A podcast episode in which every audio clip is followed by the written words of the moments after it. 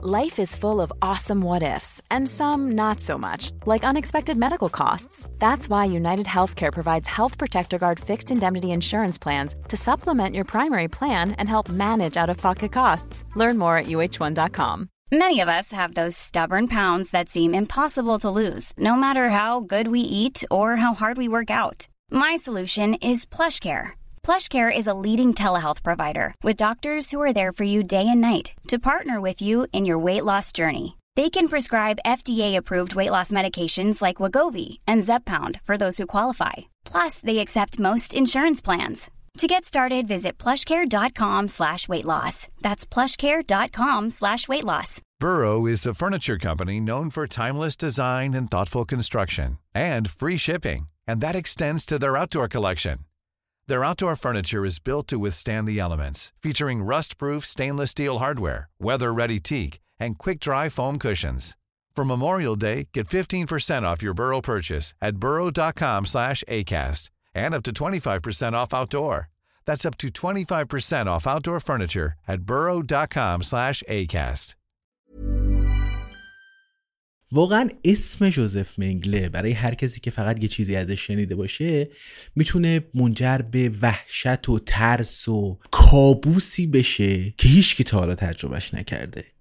فرشته مرگ کسی که مسئول اون آزمایشات و اون اتفاقات سادیستی و وحشتناک و قرون وسطایی تو آشویتس بود و کاراش و قل و غمهاش و همه این چیزای شنیع و به اسم علم میومده انجام می‌داد. این ویدیو در مورد جوزف منگله است میگیم زندگیشو میگیم کارهایی که کرده جایی که دنبالش بوده چیزی که دنبالش بوده و در نهایت به چیزی که رسیده رو قرار صحبت بکنیم. خیلی خیلی برای خود ما و تیم ما آماده کردنش خیلی دردناک بود.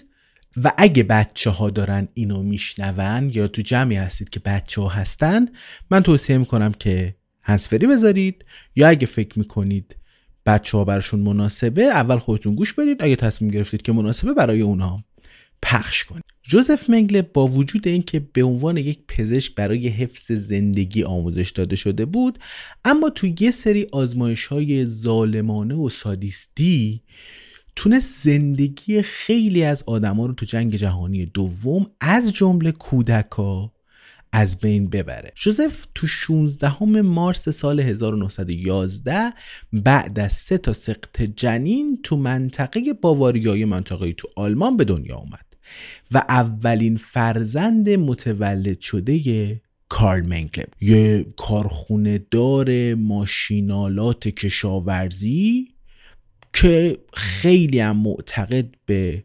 اعتقادات آلمانی گرایی و ناسیونالیستی آلمانی بود. انقدر که وقتی جنگ شروع شد کارخونهش رو تعطیل کرد و شروع کرده بود به تولید مهمات و تولید چیزهایی که توی جنگ مورد نیازه. پدرش دو تا پسر دیگه هم داشت ولی جوزف بزرگه بود و مورد علاقه مادرش. مادرشون یه زنی بود از این زن چاقا بود که برای غذا هرس می‌زنن از اینایی که یک اشتهای سیری ناپذیر دارن.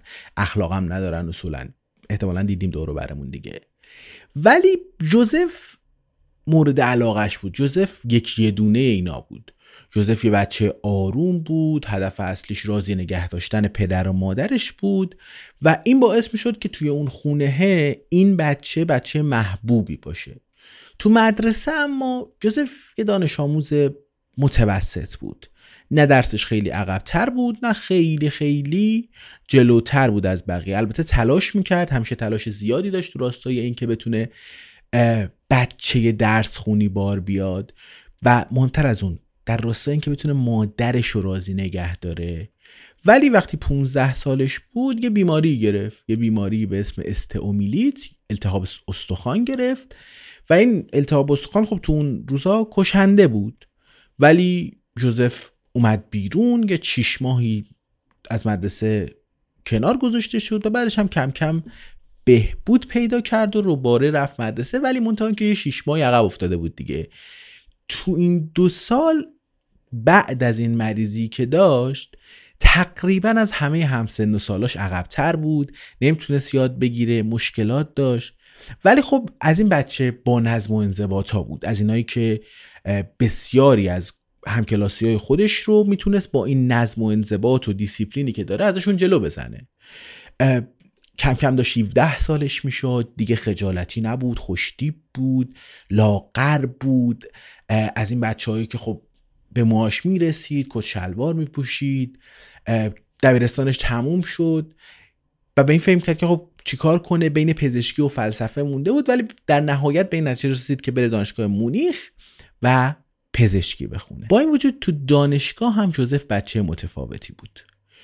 بی عیب و نقص لباس می پوشید یه جنتلمن واقعی بود. با خانوما خیلی خوب برخورد می‌کرد. چیزایی که اون موقع خب مزیت تکاملی حساب می‌شد و همه اینو به بقیه ترجیح می‌دادن. همه این ویژگی باعث شد که خانوما کم کم به سرعت جذب جوزف می شدن و تو سالهای اول دانشگاه تقویم روابط اجتماعی جوزف خیلی خیلی پر بود.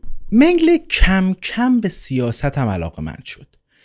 تو مارس 1931 به گروهی پیوست به اسم کلاههای فولادی یه گروه شبه نظامی که معتقد بود آقا ما اون روشی که داشتیم برای پادشاهی تو آلمان بهتر بود. و از اون روش پادشاهی قبل از جنگ دفاع می‌کرد. این گروه کلاههای فولادی بخشی از حزب ناسیونال سوسیالیست آلمان بودن یا حزب نازی. اینا توی اون گروه های جمع می شدن تو سالن های آبجو توی محوطه های دانشگاه اینا جمع می شدن و حرف می زدن و ایده هاشون رو می اون روشی که داشتن رو تبلیغ می کردن نازیا از بازگشت غرور به نژاد آلمانیا صحبت می‌کردن به نژاد آریایی. خالص شدن آلمانی ها و حذف ناخالصی های نژادی آلمانیا. ما یه ویدئویی ساختیم در مورد بهسازی نژادی. این خیلی خیلی ژنتیکیه و برمیگرده به ایده هایی که ما داریم توی ایگزون و همیشه در موردش صحبت می‌کنیم. هم اپیزود در مورد این قضیه ساختیم هم ویدیو در موردش داریم. بعضی اعتقاد دارن که ما یک انسان برتری وجود داره و این انسان برتر ما باید بهش برسیم. باید نژادهای ناخالص نژادهای ناکارآمد نژادهای نامطلوب رو دور بریزیم حذف کنیم بکشیم نذاریم تولید مثل کنن و در نهایت همه این کارا باعث بشه که ما برسیم به یک نژاد برتری از انسان به یک انسان کاملی. به این تو نظام اجتماعی میگن داروینیسم اجتماعی. تو سالن‌های سخنرانی در مورد این ایده صحبت می‌شد. همه به نتیجه می‌رسن که ای چقدر جالب چه ایده جذابی باید بیشتر در موردش صحبت بکنیم. وای و اصلا خود منگله هم شیفته این اصلاح نژاد جذاب شد. اینا فکر می‌کردن که اگه ما بتونیم از این ناخالصی ها جلوگیری بکنیم احتمالا می‌تونیم انسان کارآمدتری رو به وجود بیاریم. انسانی که می‌تونه توی همه چیز بهتر و هوشمندتر و قدرتمندتر و قویتر باشه. و مهمتر از این ایده این که میشه اون آدمه رو اون شخصه رو با استفاده از یک روش پرورش انتخابی از افرادی که دارای مطلوب ترین ویژگی ها هستن انتخاب کرد. مثلا چی؟ مثلا که آقا یک نفر قد بلند داره ولی خنگه. یه نفر هست باهوشه ولی قد کوتاه داره. ما باید صفت قد بلندی از اون آدم قد بلنده بگیریم و صفت باهوشی رو هم از یک آدم باهوش بگیریم. در نهایت توی چند نسل برسیم به یک انسانی که از لحاظ ویژگی ها مطلوب ماست. این خیلی ساده است این توضیحی که دارم میدم و الان تقریبا کسی معتقد نیست بهش. الان حتما رد شده این اتفاقات. ولی اونا شیفته این نظریه ها شدن. ولی نکته جالبش اینه که خب وقتی شما داری مطلوبا رو محبوبا رو قویا رو باهوشا رو به نظر خودت جدا می‌کنی منطقا خنگا نابلدا فریب خورده ها یهودیا اینا باید از بین برن دیگه. روند پرورش انتخابی نسل منتها به شدت کند بود. یعنی چی؟ یعنی که اگه شما بیای نسل رو اینجوری بخوای انتخاب کنی خب بالاخره یک انسان از اون موقعی که به دنیا میاد تا موقعی که می‌تونه بچه دار بشه 20 سال 15 سال می‌کشه دیگه. و خیلی طولانی از این لحاظ نمیصرفه که انجام بشه. نژاد آریایی دیگه نمی‌تونست آلوده بشه به نژادهای فرود اصلی مثل اسلاف ها مثل یهودیان و اینجور چیزا. هر دوی این دوتا نژادها فرو انسانی بودن یا غیر قانونی بودن حتی. این باورا به وسیله جوزف منگله جوون حیرت انگیز بود. جوزف فهم کرد که دیگه راه به وجود آوردن انسان کامل رو پیدا کرده. تو سال 1935 به منگل دکترا اعطا شد و در نهایت پایان نامش با عنوان تحقیقات مورفولوژیک نژادی تو بخش پایین فک چهار گروه نژادی انجام شد. یه مقاله جدا از هر گونه تعصبات علمیه واقعا و سعی داره مثلا اذعان کنه که چهار تا گروه رو بررسی کردیم و در نهایت اونایی که آلمانی بودن برتر و بهتر و انسان کاملتری هستن. یه سال بعدش هم منگله با مدرک پزشکی فارغ تحصیل شد. بعد از این جریان اون ماها تو کلینیک دانشگاه لایپزیگ کارآموزی می‌کرد. تو ژانویه 1937 رفت به مؤسسه زیستشناسی وراستی و خلوص نژادی تو فرانکفورت و اونجا برای یه آقایی به اسم اوتمار فریر فون ورشوئر کار می‌کرد. این آقای ورشوئر یه ژنتیک شناس آلمانی بود که علاقه خیلی خیلی خاصی به تحقیق در مورد دو قلوها داشت. منگل هم خب استادش رو دید نگاه کرد دستیارش بود. براش جالب بود این عوامل ژنتیکی که مثلا تو دو قلوها منجر به مثلا شکاف لب میشه. منجر به مثلا چاقی توی دوتا دو قلو میشه. چی دارن اینا که دوتاشون با هم چاق شدن؟ کارشون توی این مؤسسه این بود که افرادی که فکر می‌کردن اینا مثلا نقص قوانین اون قوانین اصلاح نژادی که آلمانو داشتن رو انجام دادن بیارن بررسی کنن تا ببینن مثلا اینا آیا یهودی هن یهودی نیستن این نقص نژاد توشون اتفاق افتاده نیفتاده چقدره اینجور چیزا. تو ماه می 1937 منگله رسما رفت به حزب نازی پیوست و شد جزوی از گروه پزشکان حزب نازی. و در نهایت هم تو سال 1938 رفت توی گروه اس اس به عنوان جوخه حفاظت شخصی هیتلر اونجا عضو شد. اما نقش خودش رو توی اون اردوگاه های نظامی کار اجباری فقط نمی‌دید. اونجا یه سازمانی بود تحت نظر یه آقای به اسم هاینریش هیلمر یه نظامی تمام ایار یه از اینایی که مثلا میشه با خط اوتوشون چیز برید میوه برید. اینایی که همه چیزشون رو برنامه است. یه برنامه دارن که سازمان خودشون رو قدرتمند کنن.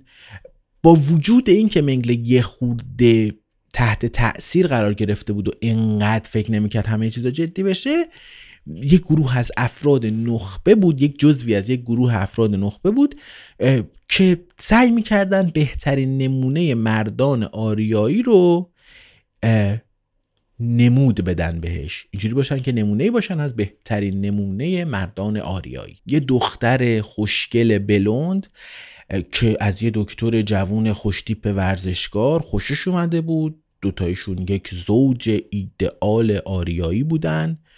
و همه تعریف می‌کردن چقدر جذاب. دوتا بلوند که خیلی خیلی جذابن خوشتیپن و یه نمودی از اون انسان کاملن. اما وقتی نوبت به ازدواج رسید خیلی جالبه. اینا یک چیزی داشتن به اسم اسناد خلوص آریایی که میمدن نشون می‌دادن که مثلا تا چند نسلشون تا پدر و پدر بزرگشون صد درصد آریایی هن. خب منگله که مدهوش این سیستم بود این مدارک رو نشون داد منتها ایرنه نتونستن این مدارک رو نشون بدن. با این وجود با نفوذی که خانواده منگله داشتن این ازدواج سر گرفت ولی از اون هدایایی که بعد از ازدواج یه زوج کاملا آریایی نصیب اون زوج می‌شد این زوج بی نصیب مونده. گنجوندن اسمشون توی اون کتاب خویشاوندی اس اس یا گرفتن اون شمشیری که به یه مرد اس اس واقعی می‌دادن بعد از تولد فرزندش. منگله برای دوره سه ماهه فراخونده شد تو ارتش رفت منطقه کوهستانی تیرول. آمادگی جسمانی خوبی هم داشت کوهنورد بود می‌تونست بالا بره خیلی شاداب اینا. بعد از اینکه سه ماه خدمتش رو انجام داد برگشت دانشگاه. اما وقتی جنگ شروع شد همه بازی ها تغییر کرد. سال 1939 بود بسیج ملی تشکیل شده بود. منگله جزو اولین گروه ثبت نام ها برای جنگ بود. متعارضش کردن چون تو کودکی اون مریضی رو داشت و یک عفونت کلیه ای رو باهاش مواجه شده بود. تو ژوئن 1940 اما منگله در نهایت تونست توی گروه وافن اس اس توی ارتش فراخونده بشه. منتها وقتی بردنش جبهه تا ژوئن 1941 توی منطقه بدون جنگ بود و تو بخش تبارشناسی اداره نژاد کار می‌کرد. کم کم اما عملیات های جدی شروع شد نیاز فوری بود به مردانی برای خدمت تو جبهه شرقی. مگله بازم از دفتر آوردنش بیرون فرستادنش روسیه. تو جبهه هم اما اون ثابت می‌کرد که یه سرباز شجاعه تو سال 1942 برنده صلیب آهنین شد که نشان افتخار و دلیری یه سرباز بود. بعدش منتقل شد به اسکاندیناوی. و دوباره به عنوان پزشک صحرایی مشغول به کار شد. تو نوامبر 1942 وقتی دو تا مرد رو از یه تانک در حال سوختن نجات داد در حالی که زیر آتیش کشنده جبهه جنگ بود به عنوان یک قهرمان جنگی برگشت. اونجا بود که تو نوامبر 1942 صلیب آهنین درجه یک رو برنده شد بعد از یه دوره بهبودی مجددا برگشت به کار اداری درجهش به کاپیتان ارتقا پیدا کرد و بعد تو A lot can happen in three years, like a chatbot may be your new best friend. But what won't change? Needing health insurance. United Healthcare Tri Term Medical Plans, underwritten by Golden Rule Insurance Company, offer flexible, budget friendly coverage that lasts nearly three years in some states. Learn more at uh1.com. Quality sleep is essential. That's why the Sleep Number Smart Bed is designed for your ever evolving sleep needs. Need a bed that's firmer or softer on either side? Helps you sleep at a comfortable temperature? Sleep Number Smart Beds let you individualize your comfort so you sleep better together. JD Power ranks Sleep Number number 1 in customer satisfaction with mattresses purchased in-store. And now, save 50% on the Sleep Number limited edition Smart Bed for a limited time. For JD Power 2023 award information, visit jdpower.com/awards. Only at a Sleep Number store or sleepnumber.com. وسط سال 1943 شغل رویاییش رو بهش دادن به عنوان یک تحقیق عملی اصلاح نژادی فرستادنش به اردوگاه انسانی آشویتس اردوگاهی که می‌تونست با انسانها مثل خوکچه های هندی برخورد کنه. اردوگاه کار اجباری که همه ازش چیزهای وحشتناکی می‌گفتن. رفت به اردوگاه شروع کرد به گسترش تحقیقات انسانشناسی خودش تو زمینه وراست اولین پزشکی هم نبود که اونجا می‌رفت دیگه. منتها جسارت زیادی و نسبت به بقیه پزشکا داشت. اردوگاه کار اجباری برای اهداف تحقیقاتی استفاده شده بود ولی هیچ کس جرأت نکرده بود که انسانهای واقعی رو بیاره و به عنوان یه موش آزمایشگاهی ازشون استفاده کنه. به یهودیا باکتریایی تزریق کرد منگله که در معرض انواع بیماری ها قرار بگیرن و بعد چک می‌کرد ببینه چند روز می‌کشه که اینا بمیرن.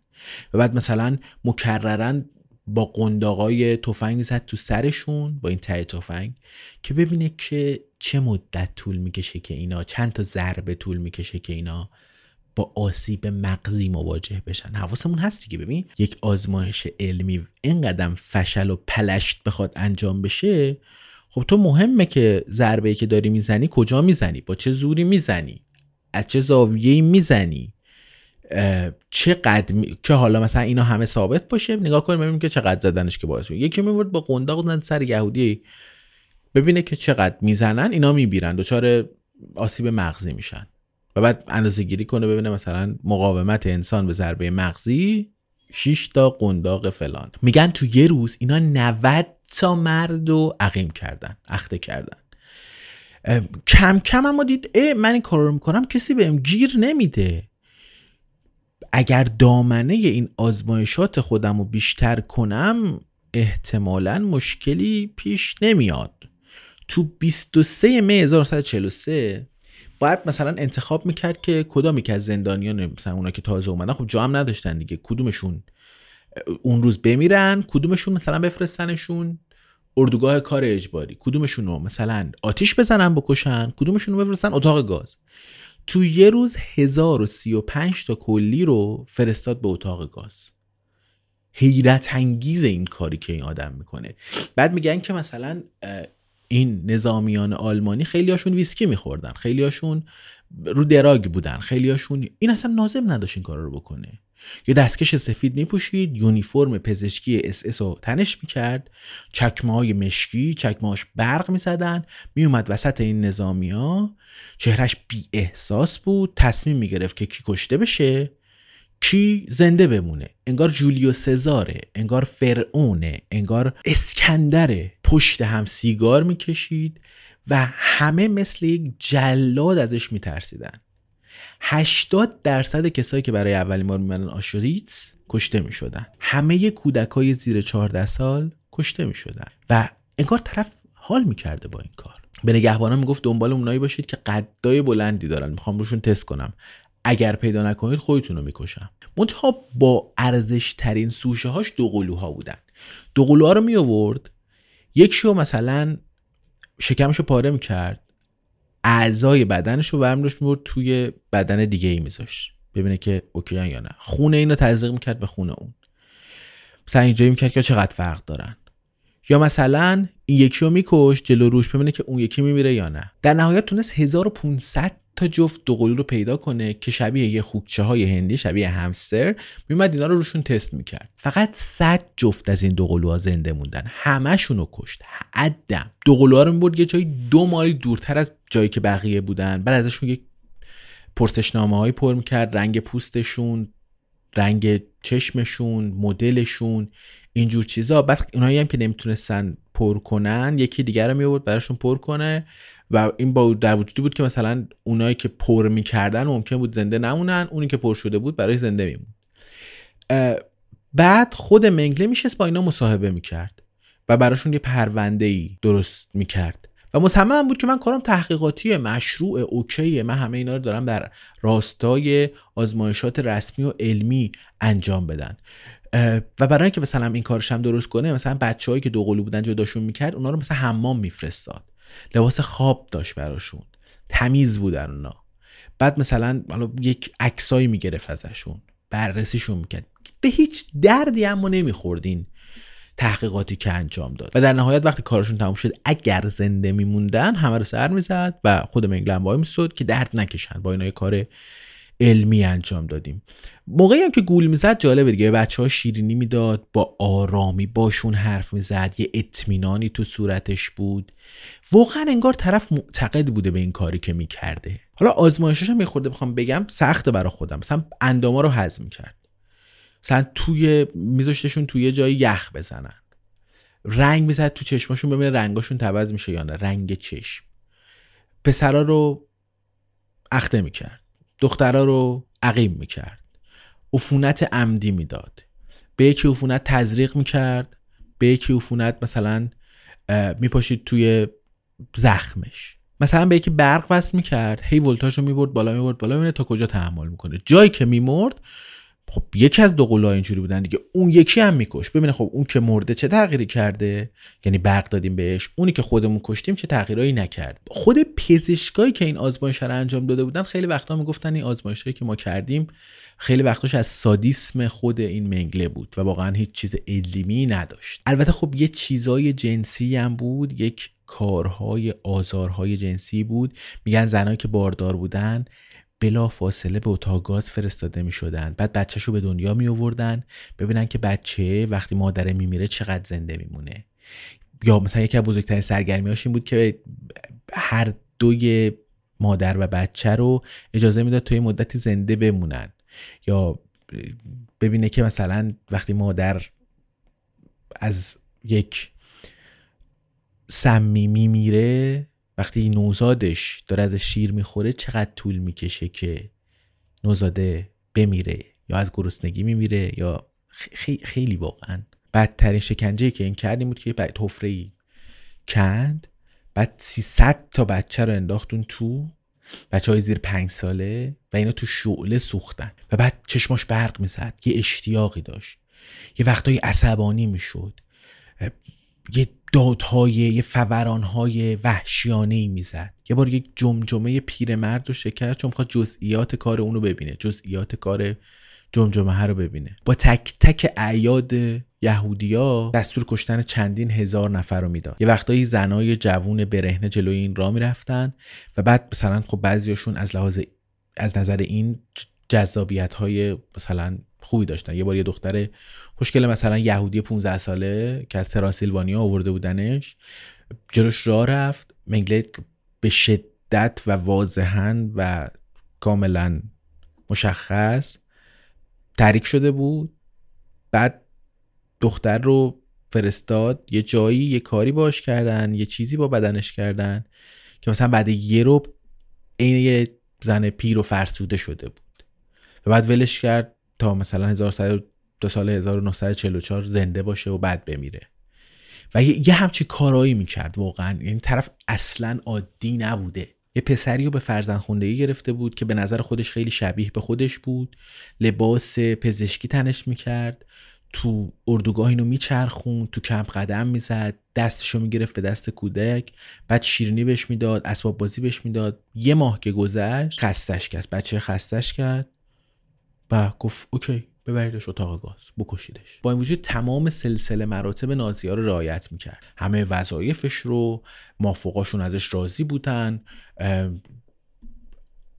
راضی بودن یعنی از شر این آدما راحت می‌شد دیگه.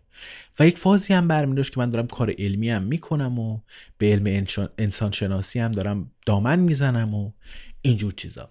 تو اوایل سال 1945 منگله هنوز تو اوج قدرت بود ولی کم کم مشخص بود که کار این نازی ها رو به افوله. کم کم اینا دارن میرن به سمت از بین رفتن. جنگ به زودی شکست می‌خورد روسا و اردوگاه رو تسخیر کردن. منتها این حواسش بود تو اوایل ژانویه روسا رسیدن به کوره های آدم سوزی اونا رو منفجر کرده بودن زندانیان سالم که وجود داشتن مجبور شدن که این آلمان ها اونا رو ببرن عقبتر که بتونن اینا رو نگه دارن. بعد منگله آزمایش های خودش رو با این وجود که مثلا اینا داشتن تو عقب نشینی می‌کردن دیگه. تا لحظه آخر ادامه می‌داد و بعد وقتی که فهمید که دیگه کار به جایی نمی‌بره و بعد تمام مدارک و تجهیزات و ایناشو فرستاد و بعد خودش هم ناپدید شد. ده روز بعد روسا رسیدن به اردوگاه. یه کارخونه عجیب سوخته ترسناک که چندین و چند هزار نفر اونجا سوخته بودن از بین رفته بودن و تو اتاقای گاز کشته شده بودن. منگل فرار کرد به اردوگاه های کار اجباری دیگه ای که تو جنوب بود چون روسا اونجا هنوز نرسیده بودن و بعد متفقین رسیدن. اتریش سقوط کرد و بعد طرفم لباس نازی خودش رو که گذاشت کنار و آی برو که رفتیم. فرار کرد. در نهایت هم دستگیر شد تحویلش دادن به آمریکایی‌ها و بعد در کمال تعجب آزاد شد. به نظر می رسید که فرشته مرگ فرار کرده اما می‌دونست خودش هم می‌فهمید که یه جایی اگر کارایی که کرده لو بره تحت تعقیب قرار می‌گیره. اون از برگشت سمت خانوادش میترسید پس رفت سمت آلمان غربی و بعد باز هم دید که ممکنه گیر بیفته. رفت آلمان شرقی سه سالی اونجا بود. به عنوان یه کارگر توی مزرعه زندگی می‌کرد. تو همین حال داستانای جنایتش کم کم لو می‌رفت همه میفهمیدن. اون تا تو آوریل 1949 تصمیم گرفت از اروپا فرار کنه و رفت به ایتالیا و در نهایت یک کارت شناسایی بین المللی صلیب سرخ گرفت و رفت آرژانتین. تو بوینس آیرس اونجا اما به شکل غریبی تحت حمایت رئیس جمهور آرژانتین بود. توی مدتی حتی تو کاخ زندگی می‌کرد. خب آرژانتین برای مدت زیادی از اینا حمایت می‌کرد دیگه. اگه جالب باشه براتون می‌تونیم در مورد اون آدمایی هم که از نازیا رفتن. اونجا یه ویدئویی بسازیم. خیلی خیلی جالبه. طرفم اونجا زندگی راحتی داشت. به عنوان یه نجار کار پیدا کرد. ماهرم بود. یکی از اعضای بسیار مورد احترام جامعه محلی نازیا توی اون شهرم بود. تو این وقتا پدرش مرد از دنیا رفت. و آدم پولداری هم بود یادمونه دیگه گفتیم یه کارخونه داری بود و منگله هم یک ثروت خیلی خوبی به دستش اومد. همسرش هم ایرنه توی سفر خانوادگی تو سال 1956 ازش طلاق گرفت. بعدش هم با زن برادرش مارتا ازدواج کرد که برادرش مرده بود. و بعدش هم پسرش هم آورد آرژانتین. پسرم با پول باباش داشت زندگی خوبی می‌کرد. و یه زندگی بود که انگار هیچکی هم براش مهم نیست چندین هزار نفر مردن. یه ویلای مجللی تو حومه شهر داشتن اینا و انقدر اعتماد به نفس داشت که مثلا سال 1956 اسم مستعار خودش هم گذاشت کنار و برگشت به اون اسم اصلیش. با این وجود تعداد انگوش شماری از نازی هایی که می‌دونستن این بابا کیه واقعا بهش هشدار می‌دادن که داداش این کاری که تو داری می‌کنی خیلی دیگه عجیبه. با این وجود اونم ترسید. ترس از این بود که خب آلمان غربی تو سال 1959 حکم بازداشتش رو صادر کرد. اینم باز ترسید پلن شد رفت پاراگوه. منتها اونجا هم زندگی خوبی داشت. توی مزرعه یه زوج مجارستانی ساکن شده بود و در نهایت هم دوران پیری ساکت آرومی و گذرونی. خیلی جالبه که عدالت در موردش برگزار نشد. سال 1964 یه جلسه قیابی براش برگزار کردن و تمام آزمایشاش افشا شد.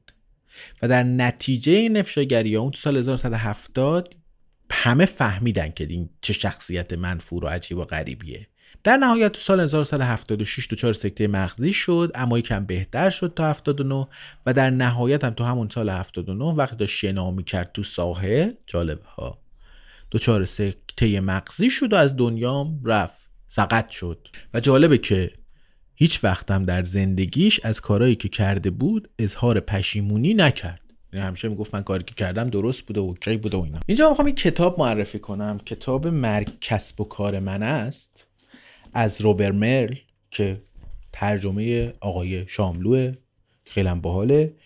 این داستان یه آقایی به اسم رودولف لانگ که یکی از این کساییه که توی این فرایند آشویتس دخیل بوده و خیلی خیلی خوندن این کتاب رو من به شما توصیه می‌کنم. خیلی ممنون که نگاه کردید. این ویدئوی پادکست اگزون بود. خیلی هم سخت بود. فعلا.